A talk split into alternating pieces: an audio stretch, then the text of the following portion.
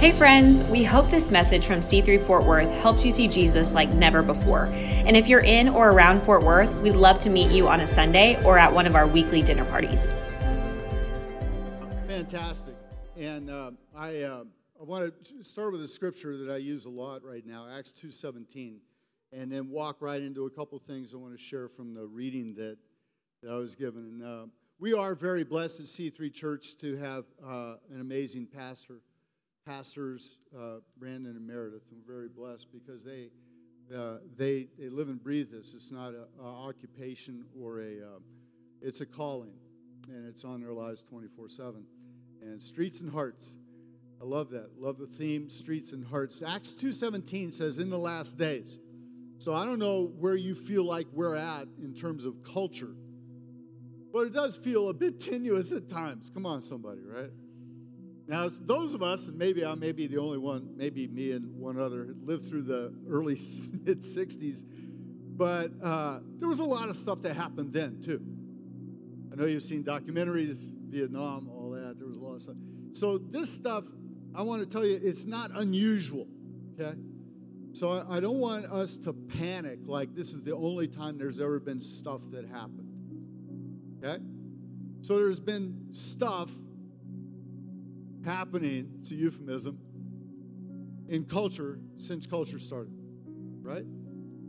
So this word today for us is about this. God says, in the last days, God says, I will pour out my spirit upon all people. Now in Texas, we say, all y'all. I'll pour out my spirit on all y'all. Your sons and daughters will prophesy. Your young men will see visions. Your old men will dream dreams. Now, this is not gender specific. This is speaking of, and when it says sons and daughters will prophesy, it doesn't mean like a prophetic word, like that gifting, like, you know, like Meredith exercise. It actually means to speak life. Your sons and daughters will prophesy. It means to speak a word. Speak a word. And it means to speak life over your culture. And I believe that what this church is established here in historic Southside to do is to speak life into this community and into the sons and daughters so that the children and young men and women who are growing up in this area, Southside, near Southside, historic Southside, that they grow up speaking life over this culture, not saying, oh, it's going to be bad again, right? Speaking life. And that's what that says. Young men will see visions, old men will dream dreams. And I believe that's where we're at today in culture. And I believe that's what we're in the middle of at C3. Can I get an amen on that? Amen. Good word. Good word, God. It's like I'll pour out my spirit and all flesh. And fired up. I'm going to pray in a minute over this. It's going to be a little story. The theme that we're using right now. Do you have that, like, that theme? Do I get the same thing Brandon gets? Do I get that? Look up. Look up. That's our theme right now. Brandon started last week. And look up. So we were hiking around Jenny Lake, which is a lake up in the Tetons, right near the Tetons. And so Judy and I, we love the outdoors, love getting out, and we do a lot of hiking, walking, all that kind of stuff. So so we're hiking, and some friends of ours from Florida flew up to be with us. And so we're hiking around Jenny Lake, and, you know, it's what you'd call a moderate, actually fairly easy hike. But we're coming around one place, and a big log tree had fallen down. And it's right across the path. I mean big, like it's large. And you had to duck under it to kind of keep going on the trail, right? And you could see where it had been there for a while. People had put their hands on it. It kind of smoothed out a little bit. And so we're going out. And so we all four of us duck under it, and then we take off. Now, the friends with us are Paul and Melanie Buchanan. And after a couple hours hiking out there, we went up and saw some moose, and that was kind of cool. And then we're coming back, and you kind of come up this hill, and then there's that giant log. And as we're coming up the hill, this little ridge, and it gets into a small trail, I'm in the front, and Paul Buchanan, we're both named Paul. Okay, got that? He's behind me. You got where he's at? Behind me. So now this tree's here. So I'm right about there, got my hat on, and my beautiful wife yells, "Buchanan, look out!" Now, if she had said, "Paul," we both would have. So I turned to see what's going to happen to him, right? Because, and she's concerned about him. I'm her husband. "Buchanan, look out." I turn and bam! I mean, I run into that thing. It sounds like, you know how you thump a watermelon to know if it's ripe? You know that pop sound? Bam! And I turn around and go, "What?" She goes, "Well, I wanted him to look up." What about? Anyway, funny moment. The theme, I know, I was going too fast. All right, I was too far in front of everybody. Story of my life. All right, look up is the theme, and you're going to remember that, even if you don't remember anything else. You remember the PC hitting his head on that log. What should we do in our lives? Look up. Amen. Let's pray over this and try to sanctify this whole moment right now. Father, we thank you for this time together. We thank you for freedom in the house. We thank you for your love, your affection for us, and how passionately you love us. In the name of Jesus, amen. Turn to somebody and just tell them, this is going to be really good for you. It's going to be really good. And shout out to the ladies who had an awesome, thing, right? Friday night. A bunch of people at my house. Steve and I went and got some Indian food, and then I got back a little too early, so I stuck in my office. But anyway, I had a great time, and shout out to my beautiful wife, who it's her birthday today. And it was awesome.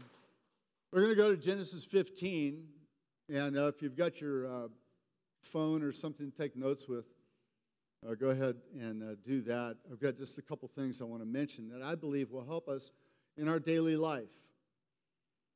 Genesis has the creation, the fall of Adam and Eve, Noah, the flood.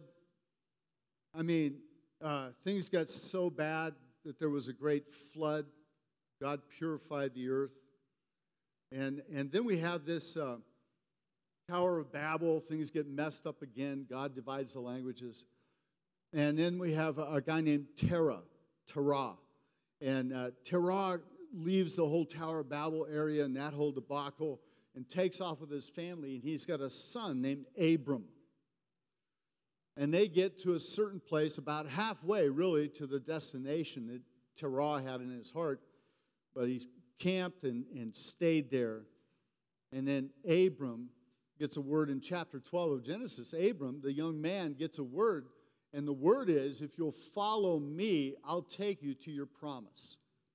If you'll just get, and then that's that thing where it says that Abram trusted God, got up, and just left, not knowing where he was going to go. Not knowing where the road ended up, but knowing that he was going to trust God. God had told him, I'll make you a great nation.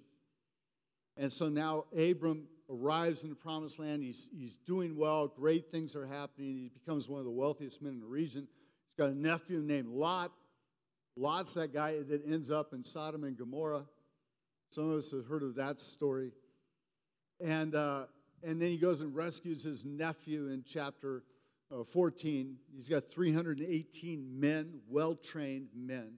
You know, Jesus didn't come to earth to write a best-selling book. He came to win a war. I just tell you, that's who Jesus is. He is strong and he's gentle. He's loving, but he's killed some people. Just saying. You understand what I'm saying? In other words, there is within the heart of God, the heart of a father who wants to protect his children, wants you to be fulfilled in your entire destiny. He is a true father. So all of these pictures, the whole Bible, is all about Jesus, and it's all about the Word of God in order for us to be able to be, if you will, to fulfill the destiny, the reason that you were placed on the earth. So now Genesis 15. Verse 1. I'm going to read through it. Sometime later, the Lord spoke to Abram in a vision and said to him, Now, sometime later, okay, this is that one where, you know how we've always been taught that God's always on time? Right? God's timing's perfect. How many of you would agree with me that God does miss some opportunities to be early? Right? Like, I know you were on time, but it could have been like over here. So sometime later, we don't know what that is. Could have been 100 years. Well, it couldn't have been because Abram was 95. Okay. But maybe 20 years later, sometime later, the Lord spoke to Abram in a vision and said to him, do not be afraid. This is a theme in the Word of God over and over and over.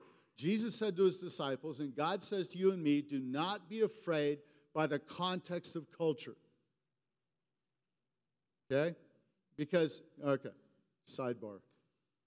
I will protect you, and the Lord will be great. Abram replied, Sovereign Lord, we're good are all your blessings, but I don't even have a son. So now he's been promised a son. You're going to be a father of a great nation. And now, quote, unquote, sometime later. How many of us love microwaves? Right? Because then you don't have sometime later. You have now. And that's how most of us live. How many of us, like, we get on the internet and we're like, dang, man, this internet's so slow. And none of us remember dial-up. Right? And we're like, it's not right there. This is how we live. We're getting a bunch of, like, people remember the noises. So now, sometime later, he says, I don't even have a son. So maybe 20 years later, he goes, I don't even have a kid. You gave me the promise. And now I've got this guy, Eliezer of Damascus. He's a servant. He's going to inherit all my wealth. You've given me no descendants, so one of my servants will be my heir. And the Lord said to him, no, your servant will not be your heir. I always wondered how Eliezer felt about that. Like, he's thinking, this is going to be awesome. Like, no kid. I got all the, I'm getting it all. Okay, sorry. My mind just goes to those little things because these are real people. They really lived. That's how you have to read the Bible, right? That's why it applies to my life today. Okay, don't have any descendants. And the Lord said, no, your son will not be heir, for you'll have a son of your own who will be your heir. And the Lord took Abram outside and said, what? Come on, help me out. Said what? Look up into the sky, count the stars. That's how many descendants you'll have. Abram believed the Lord. In other words, let me use another word. He had faith in God. Let me use another word. He trusted him. He believed him. It's okay, I believe you. In other words, he decided to order his life based on his trust. That's where many of us have issues in our life because trust is extended only to the limit of truth and no further.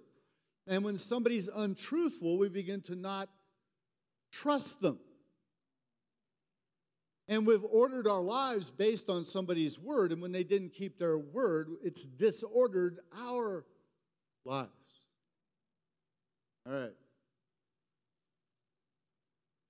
Abram believed the Lord. The Lord counted him as righteousness because of his what? What does it say? Because of his faith. Sorry. Because of his faith. Now, later in that same chapter, and just a little sidebar, I want to give you this. It's verse 10 and 11. So Abram cuts covenant with God, and he says, God, I trust you. I believe in the promise. I'm going to do something right now. We're going to cut covenant, blood covenant. It's been in every culture of the world since time began. I want to cut blood covenant. So he's got this sacrifice of animals. He's going to have covenant with God. And it says that as he was doing that, it says there were some vultures in the trees. Verse 10. There were vultures in the trees nearby where he was at. Now, what does Abram have? He has a promise, right? Where's the enemy? Right there in the tree. And then it says the vultures came down to steal the covenant, to steal the sacrifice.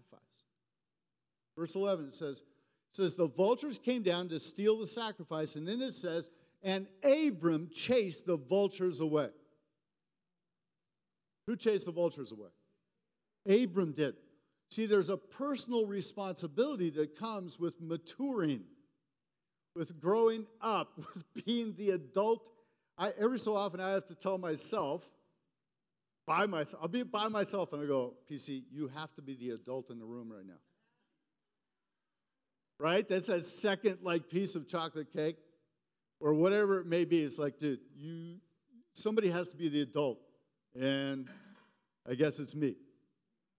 Anybody ever told yourself that? Like, okay, grow up or mature. Maturity doesn't come because you get older. It comes with the acceptance of responsibility. So what Abram did was accept responsibility for the promise that God had given him. Every time you receive a promise, the enemy is going to try to steal it. Everywhere you are, we talk about streets and hearts, every street has vultures on it. Right? I mean, I almost said, how many of you know that guy? But I won't say that. Every promise, the enemy has an attack. The enemy is always going to try to steal it. Now, Hebrews 11. All right, we're going to go through this. Faith shows the reality of what we hope for, the evidence of things we cannot see. Through faith, the people in days of old are in a good reputation. By faith. By what? By trusting God. By being in agreement with his word. By believing him. By faith, we understand the entire universe formed at God's command. What we now see did not come from anything that can be seen. By faith, Abel brought a more acceptable offering to God than Cain did. Abel's offering gave evidence that he was a righteous man. God showed his approval of his gifts. Although Abel is long dead, he still speaks to us by his example of faith. That's why we have this first covenant. Pictures for us of faith. It was by faith that Enoch was taken up to heaven without dying. It's pretty cool. I mean, that's pretty cool. Enoch and Elijah, two men, the only two people who never died. It's pretty strong. He disappeared because God took him. Before he was taken up, he was known as a person who did what? What's it say? Who pleased God.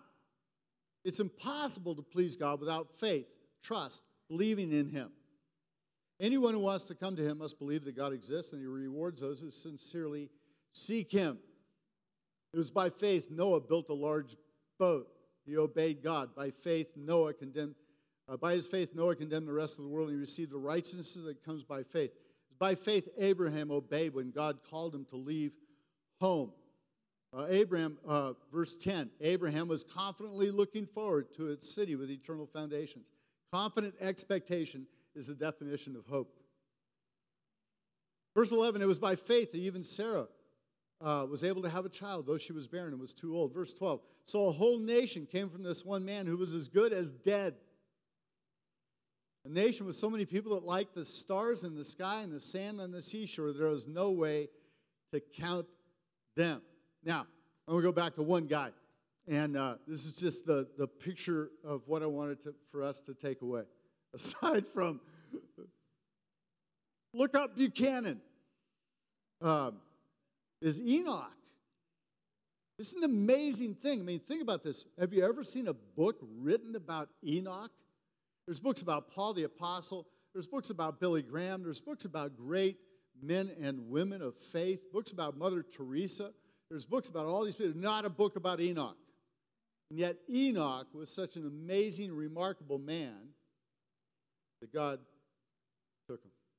By faith. This man lived by faith. It says by faith he can't please God. Now, let me just sidebar something right here. By faith we're in this gallery today. This is, I call it the lobby, and I made a mistake last week. Yeah, I got corrected. It's the gallery. And the room that's in there was a warehouse for the construction company that was in here. That's going to be our auditorium. Seat about 240 people. It's going to be amazing. All of this, and I just want to reiterate what was already said, all of this has been purchased. This is bought. This is our building. C3 Church owns the building. I just don't want us to forget that it's because we've been moving. We've been like Abram in a tent, right? From place to place to place. And now, sword in the ground right here. Own the building. Is that awesome? $3.1 million. Can I hear an amen? Can I hear like, dude, you hear one of those also? It's like, really? Yep. That's what it takes. And not only that, it's already worth more than that. Is that right, Steve? So we're here by faith. And because Pastor Brandon and Pastor Walt Landers and other people who had faith in this church came together, and Steve and David and all of the team put this thing, they were working what? By faith, trusting God. So we're living, we're sitting in a work of faith. It's going to be awesome. And now the next step of faith for all of us is it's going to take $180,000 to make that auditorium work. Is that right? $180,000. How many of us love air conditioning? How many of us want it in there? Sound system, air, lights, all the stuff you've got to have. $180,000. Is that right? That's what Brad told me. So all of us, we need to pray together, work together, call your wealthy uncle. Right? But I just want to say again, I love what God's doing at C3 Church Fort Worth, because this building is not about the building, it's about the streets and hearts of this city. Amen? And Pastor Brandon brings that to us all the time, and everybody that steps up here does the same thing. I believe that out of this place will not just come a slogan of streets and hearts, but a lifestyle. Take Jesus to every street and every heart. Amen. Back on Enoch. Enoch's this amazing guy. I want to give you just a few things out of his life. It says he pleased God. In another part in Jude, it says that he walked with God, pleased God, and he spoke life. It says that he was 65 years old, and he had a son named Methuselah. All right? Now, Enoch, it says he walked with God. It says that in Genesis 5. It says he walked with God 365 years. When he's 65 years old, he has Methuselah. Now watch this. He lived, his grandson was Noah. Now catch the context of the culture. Enoch lived in a culture that was so jacked up that God eventually just like filtered the thing. Right? He just goes, no, we're going to flush it. We're going to do this thing over. That's what the flood did. Right? That's what God did. So that's Enoch. Enoch lives just a little bit before that, and yet the Bible says he pleased God, walked with God. And let me give you what I wrote down, a little theme. I thought, man, this is great. This is his biography. 3 lines. Enoch pleased God, walked with God, and Enoch was not. Pleased God, walked with God, was not. Now, when the Bible says he walked with God, it doesn't mean, hey, where are you going? Store, great, I'll walk with you. It means an intimacy of agreement, that walking together is, if you will, like a marriage. They're walking together. That's what it means. They're walking together. They're in unity. First thing about Enoch, he was in agreement with God. He was in agreement with God. He was, and agreement doesn't mean there aren't moments of friction. Come on, somebody. Right? It means you just made a determination, I'm going to walk with God no matter what happens.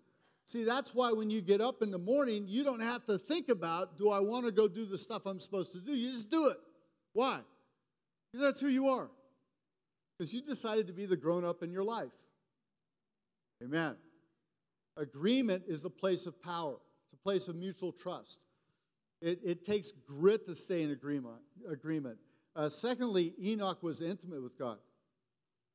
Intimacy is where God wants us to be with him.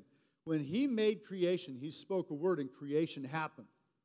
But then the next thing he did, right, all the earth and all the sky and the sea. The next thing he did was created mankind. What did he do then? What did he do? Did he just speak it and there, boom, there we were? No. It says he reached down and with his hands, he took some dirt and created us and then brought us close and blew life in us. In other words, we were made with his hands. We were made to be intimate with God. That's why these times of getting together like this, you can't, And love to all the people watching online. You know, we got a number of people around the world who watch this church online, so give them a hand. It's good to have you guys watching us. It's awesome. But I must tell you, there's nothing like nonverbal cues to know where you're at. And you can't do that on Zoom. You can't, there's no fragrance, there's no, you can't check the temperature, there's no nonverbal cues. I believe that's why we're supposed to, there's no touch, right? So Zoom works at some level, but after a while, it's just a bunch of little people in these boxes. That's why we gather together, because we're not just little people in boxes. Each of us has a unique and powerful and wonderful and specific destiny you were placed on earth for. Enoch was intimate with God. Number 3, he was at peace with God. Number 4, he lived different than the world. He didn't. I don't think Enoch ran around waving a flag going, I'm different. I think he just lived and everybody noted it. I don't think you have to walk around waving a large Bible. I think you just live as a person, as a woman of integrity in a world of chaos, and people will know you're different. You just keep showing up in your faith, keep showing up and doing the right thing.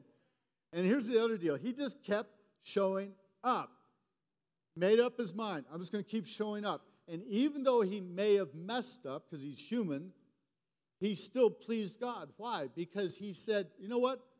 Even if I mess up, I'm going to keep walking with you. Father, even if I do the wrong thing, I'm going to keep walking with you. Even if I, it's like the whole repentance thing we just talked about. The simple message, Enoch pleased God, walked with God. Enoch was not.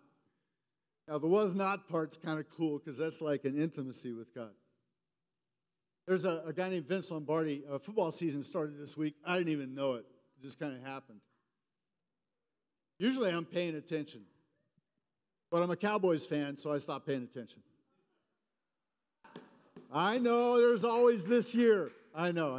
All right, Packers, I'm sorry. Kansas City. There was a guy named Vince Lombardi, and Vince Lombardi was a coach of the Green Bay Packers years ago, and he would show up at the start of every season. He would pull out a football, and he would say, gentlemen, this is a football. And he would start with the basics, because the basics are how they won games and became a dynasty. Doing the basics, blocking, tackling, gentlemen, this is a football. And he would start with those basics and say, this is what we do. We take this, and we move it here, or we stop the other guys from moving it. Just basics. And sometimes in the chaos of this culture and in the Graham culture that we live in, we can get caught up with all these distractions and all these things, and all God says is, listen, just walk with me. Trust me. Believe me. Have faith in me. Just do that. Start with the basics and live a championship life. What Vince Lombardi taught us was, preparation is proof you expect something good to happen. Preparation. Now, here's the deal.